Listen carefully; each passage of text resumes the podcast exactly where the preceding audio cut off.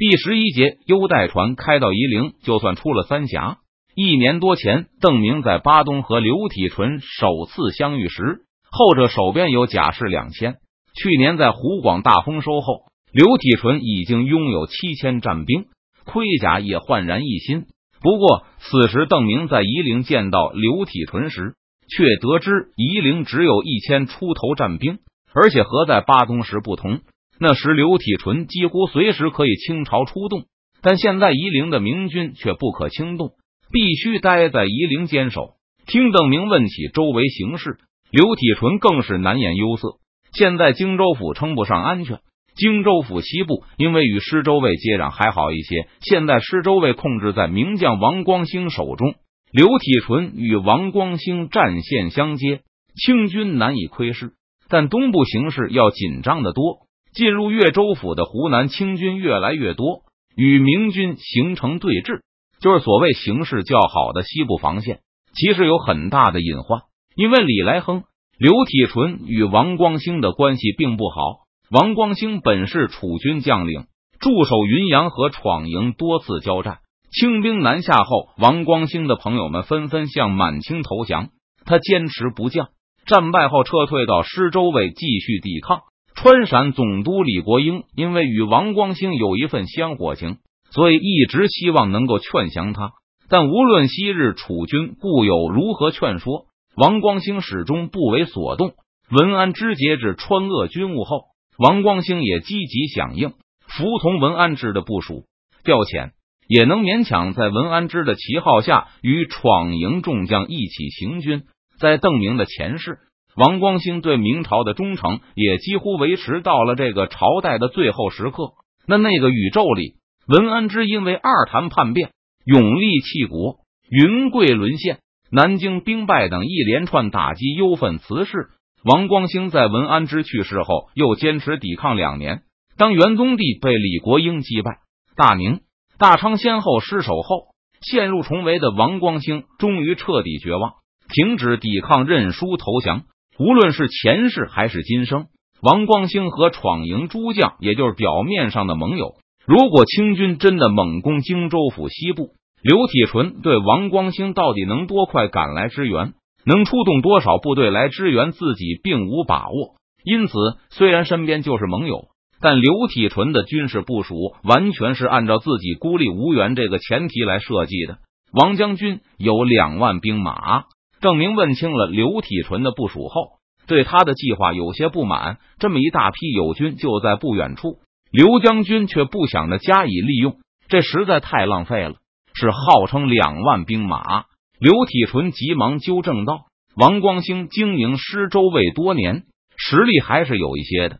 不过刘体纯认为，万万不可高估王光兴手下的两万兵马。他认为，大部分都是屯兵。”真正能上战场的，也就是三四千之数，比刘体纯之前在巴东的实力略强。战兵能有两千就不错了。王将军手里的盔甲也没有很多。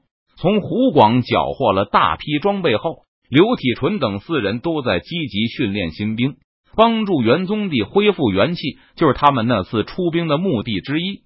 但刘体纯可以帮助元宗帝。却绝不会把自己的东西拿去和王光兴分享。而在湖广闹得最热闹的时候，王光兴也没有来凑热闹的意思。同样是因为他看到围在邓明身边的都是闯营众将，他不想来讨个没趣，总比没有强。如果刘将军肯把缴获分给王将军一些，我想王将军一定会很高兴分担荆州府压力的。邓明在心里暗骂自己糊涂，他来回奔波。所以一直无暇去交通不便的恩师一趟，也没有给王光兴拨去一批战利品，说不定会让王光兴有什么想法了。提督又不是不知道，我也不富裕啊。刘体纯一通摇头。若是援助的目标是元宗帝，好摇旗，他会是个很慷慨的人。但既然对象是楚军旧将王光兴，那刘体纯肯定一毛不拔。好吧。邓明见刘体纯如此坚决，也不好勉强，就在心里琢磨着写一封信回凤杰，让文安之拨给王光兴一些军饷。之前南明朝廷不给钱粮，所以文安之也没有东西给奎东众将。不但给不了，还要他们帮助出钱养凤节守兵，打仗时还要求他们服从命令。这虽然是没有办法，但总不太好。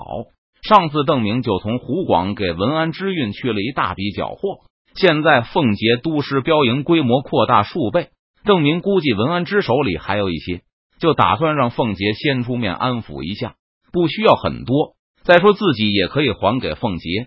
见邓明不继续这个话题，刘体纯也暗暗松了一口气，马上把话题岔到别处，再也不提王光兴的事情。对刘体纯来说，王光兴更像敌人而不是盟友，和三谭一样，闯营众将，并从未把明军旧将当自己人看。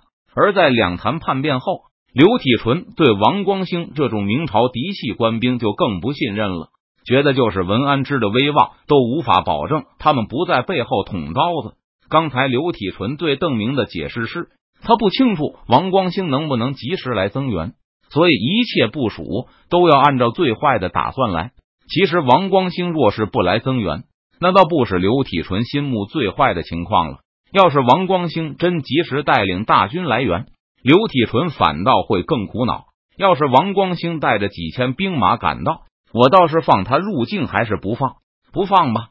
都师和提督那里说不过去，会觉得我好像是个气量狭小的人。但如果放王光兴来，谁敢说他心里有什么打算？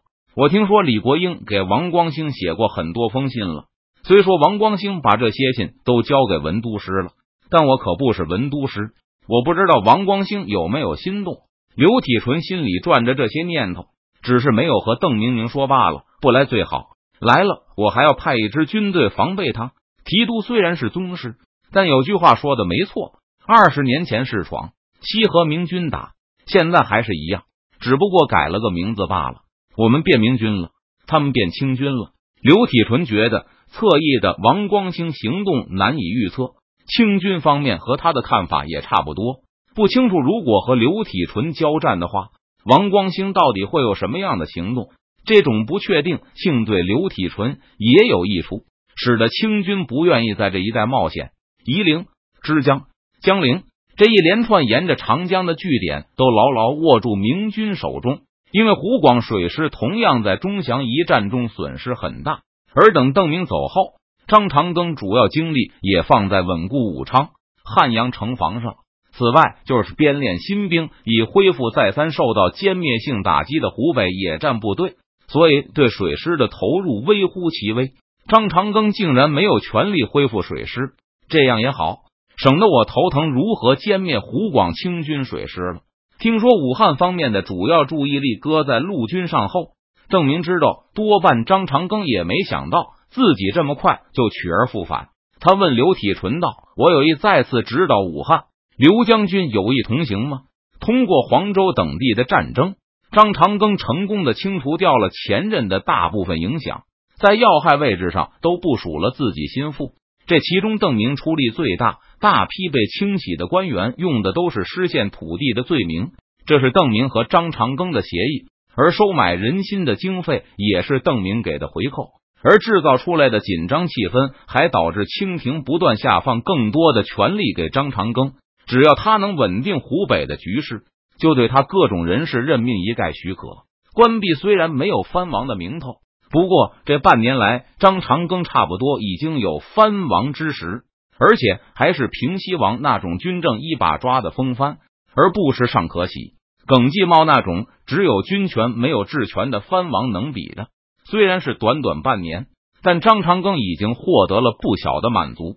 只是他也清楚，这种情况不可能永远维持下去。过去半年，朝廷始终有更重要的事情要操心，所以对湖广控制的比较松。等到江南恢复平静，张长庚知道朝廷就会重新关注湖广这里，总要给朝廷一些政绩，才能保证这个总督宝座安如磐石。而张长庚思来想去，这个政绩只能从李来亨身上出。虽然靠邓明提供的经费，张总督把湖广官场经营的不错。在北京也交到了一批手眼通天的朋友，但等他打算重建部队时，空空如也的仓库就成了大问题。现在北京对武昌的要求并不高，就是在确保武昌的基础上，逐步收回湖北失地。同时设法支援贵州一些粮草。张长庚也不想和平，西王把关系搞得太僵，就答应吴三桂等今天收获后拨去一些协饷，预支了部分收入后，张长庚能够用来重建军队的经费就更加紧张，所以他只好放弃了耗时长、见效慢的水师，打算先把湖北清军数量恢复到钟祥之战前再说。最近，张长庚更是在紧锣密鼓的进行此事，他已经听说。马逢之和张黄岩都逃亡出海，达素也开始带着山东、河南露营向福建进发，这让张长庚意识到江南安定在即，朝廷的关注重心随时可能西移武汉。而那个时候，若是表现的太无能，就可能导致朝廷遣师入楚，比如把达素的援军派来收复湖北失地，这对张长庚的地位、收入、人脉。威信都会造成不小的影响。李来亨和刘体纯当然察觉到了清军实力的恢复。李来亨现在全神贯注于荆州府东部、西部，全部交给刘体纯出力。听到邓明的问题后，刘体纯摇了摇头。刚才他已经向邓明介绍过，现在夷陵只剩下一千多战兵，而且还无法动用。在岳州府和刘体纯对峙的清军部队虽然不断增多。但对方很多都是新兵，刘体纯最担心并不是他们，而是内部的不稳。地方上很多近身都在暗中串联，要向达子出卖 X 官兵。刘体纯告诉邓明，世人对明军有很强的抗拒情绪，到处都是类似的密谋。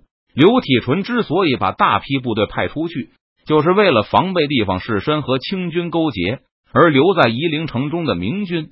也时刻要做好出发镇压叛乱的准备。怎么会这样？邓明闻言不禁有些吃惊。在江南的时候，士绅虽然畏惧满清的报复，但在感情上对明军并不反感；而在湖广这里，近身给邓明的影响也是两头摇摆，对满清肯定没有死心塌地。湖广露营的战斗力低下，和这种怀念明朝的思潮有很大的关系。所以，邓明见刘体纯神色严肃的讲起叛乱密谋时，感到有些不可思议。因为近身抗梁，刘体纯一语道破天机。现在明军和地方近身对立最严重的地区，就是郝瑶旗、贺真占领区。这两个人在江汉平原上大量没收土地，开辟军屯。那里的近身地主已经不是密谋，而是有很多已经在带着佃户。长工武装反抗，在选择做佃户还是做贺真他们的府兵这点上，农民坚决的站在地主一边。贺真盘剥罪过，即使是说同盟军，刘体纯也用了盘剥这个两个字。贺真想在云阳古城一带实行全面的军屯制度，把他曾经在汉中、大宁等地用过的办法，在湖北再施行一遍，但湖北地主却不肯买账。因此，当初持中立态度的云阳人开始抵抗。据刘体纯说，虽然贺真依靠军队能够把大部分叛乱镇压下去，但这牵制住了贺真大部分精力，让他根本无法支援襄阳的郝瑶旗。而贺真的军屯建设恐怕也不顺利。现在和他在汉中作威作福时不同，湖北明军控制范围不大，而且是新占领区，百姓可以很容易的逃亡。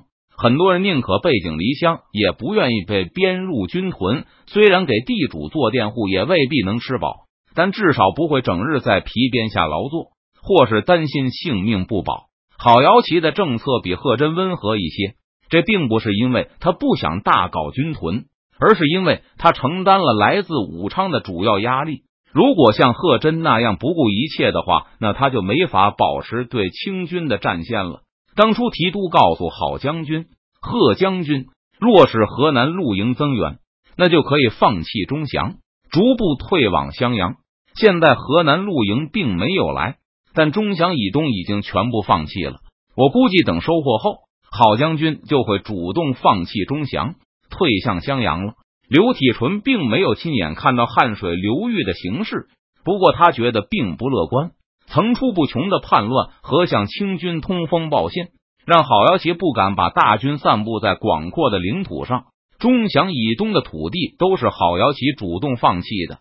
退到钟祥后，郝瑶琪就向李来亨求助，因为贺真正在忙着应付自己着火的后院，无力派出增援。幸好坐镇江陵的李来亨实力强大，给钟祥侧翼派去援军，加上清军实力不济，两军就在钟祥附近形成对峙局面。你们也要全境搞军屯吗？邓明听后大吃一惊，他知道闯营缺乏行政人才和经验，原相。刘进哥的表现就不止一次让邓明感到头疼，但没有想到他们的父辈也丝毫不比他们强。除了军屯，就没有第二套招数。我们当然不会全搞成军屯，我们只是没收一些给达子死心塌地卖命的狗官的土地。刘体纯还自豪的告诉邓明，他与农民做买卖时，不但是公平买卖，而且还体贴的多付一些银子。你怎么知道谁是死心塌地，谁不是？难道你会一个个问过来吗？你还不是要依靠原来的虚力？别说你不依靠这些人，你总不能占卜断定谁是心存大明，谁是甘为一族走狗啊！我担心这会给一些人奸猾虚力上下其手的机会。虽然刘体纯比邓明年长很多，还是一个起义者，但他对官吏的认识实际是非常有限的。邓明可是从媒体上见惯了官吏的嘴脸，至于多给农民银子。那就不是公平买卖了。我觉得这也未必好。如此小恩小惠未必能有太大的效果。现在我们有钱，所以可以这么做。将来没钱了怎么办？发现我们突然不犯傻后，那些满怀希望而来的农民说不定会生气，或是觉得我们看不起他。还是公平买卖为好。能做到公平买卖就不错了。毕竟刘体纯的岁数要大得多。邓明点到为止，马上又把话题拽回来。既然你们不大办军屯，怎么还有人去清军那边通风报信？总有些人数典忘祖。刘体纯说道，顿了一顿，又道：“有好多有功名的士人要求免税，说达子都不收他们的税，我们当然也不能收。小老虎和我都不同意，就吵起来了。”嗯，我明白了。虽然刘体纯没提，不过他和李来亨的脾气，邓明也有所了解。有人为此挨了板子。甚至被抄没家产都不稀奇，这样的举动在邓明看来未必是大错，但在近身眼里无疑就是流寇作风。就好比王夫之的好友蒙正发吧，这个被王夫之称为南明敢战第一人的蒙先生是有功名的士人，从江南跑到湖广参加义军，后见明军屡败，蒙正发就离开军队去找清军将领，称自己尚未有后，感觉很不孝，所以不想打了。普通明军官兵投降，是不是能保住性命是不好说的。但蒙正发作为有功名的世子，投降一切好说。清军请蒙正发吃了一顿好饭，还送他还乡的盘缠。回到江南后，蒙正发也确实娶了十几房妻妾，全了孝道，被他痛骂为坏天下事的闯营将士，战死疆场，而他老先生却能安享天年。死后还能被朋友们美誉为南明敢战第一人。优待世人是明清双方都遵守的游戏规则。夷陵这里收世人多少的税？邓明问道。夷陵这里有功名的免税。刘体纯不假思索的答道。可刘将军不是刚说你们不同意给近身免税吗？邓明感觉这是太明显的自相矛盾了。可这里是夷陵啊，是都师的老家，我怎么会不同意给这里的世人免税？刘体纯一副理所当然的表情。似乎还很奇怪，邓明为何会有此疑问？总是要都师的乡亲沾光呢？再说也不差夷陵这里的这么点钱，夷陵以外一律不免。